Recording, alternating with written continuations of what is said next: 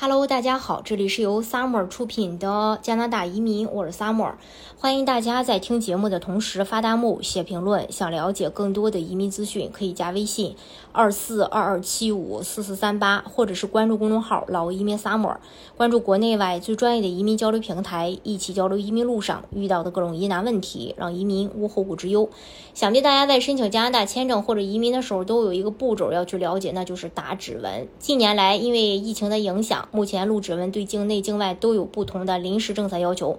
申请加拿大旅游签、学签、工签和移民签都需要采集生物信息。今天为大家科普几个打指纹的小知识。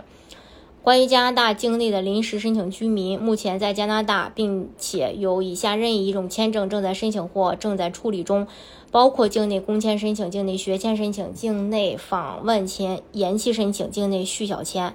注意，未录过指纹的申请人在递交个人申请时仍需支付指纹录用，但是移民局对于豁免指纹的申请人会自动退款。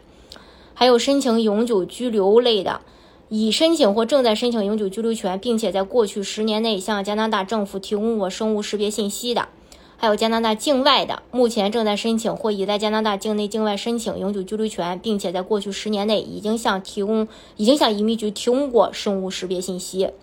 还有年龄，加拿大联邦规定，十四到七十九周岁的申请人需要打指纹，小于十四或者大于七十九免指纹，低于或高于年龄都不需要采集指纹，并且十年有效期。需要注意的是，各类签证有效期匹配，就是各类签证类型有效期匹配指纹有效期。再就是。指纹的有效期是十年，也就是说，不管你因为办理什么签证到加拿大签证中心打过指纹，未来十年内再办其他签证都不需要再打。打指纹是从二零一八年初开始的，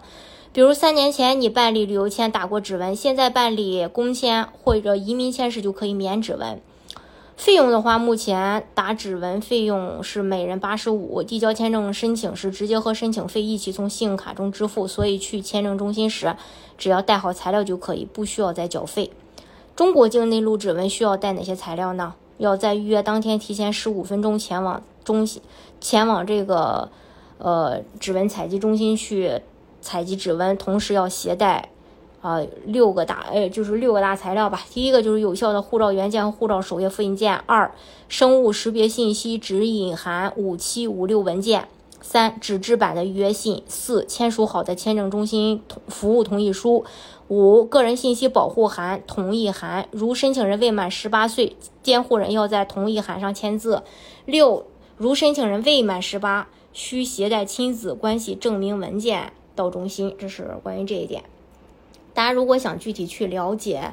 加拿大移民政策的话呢，可以加微信二四二二七五四四三八，或者是关注公众号“老移民 summer”，关注国内外最专业的移民交流平台，一起交流移民路上遇到的各种疑难问题，让移民无后顾之忧。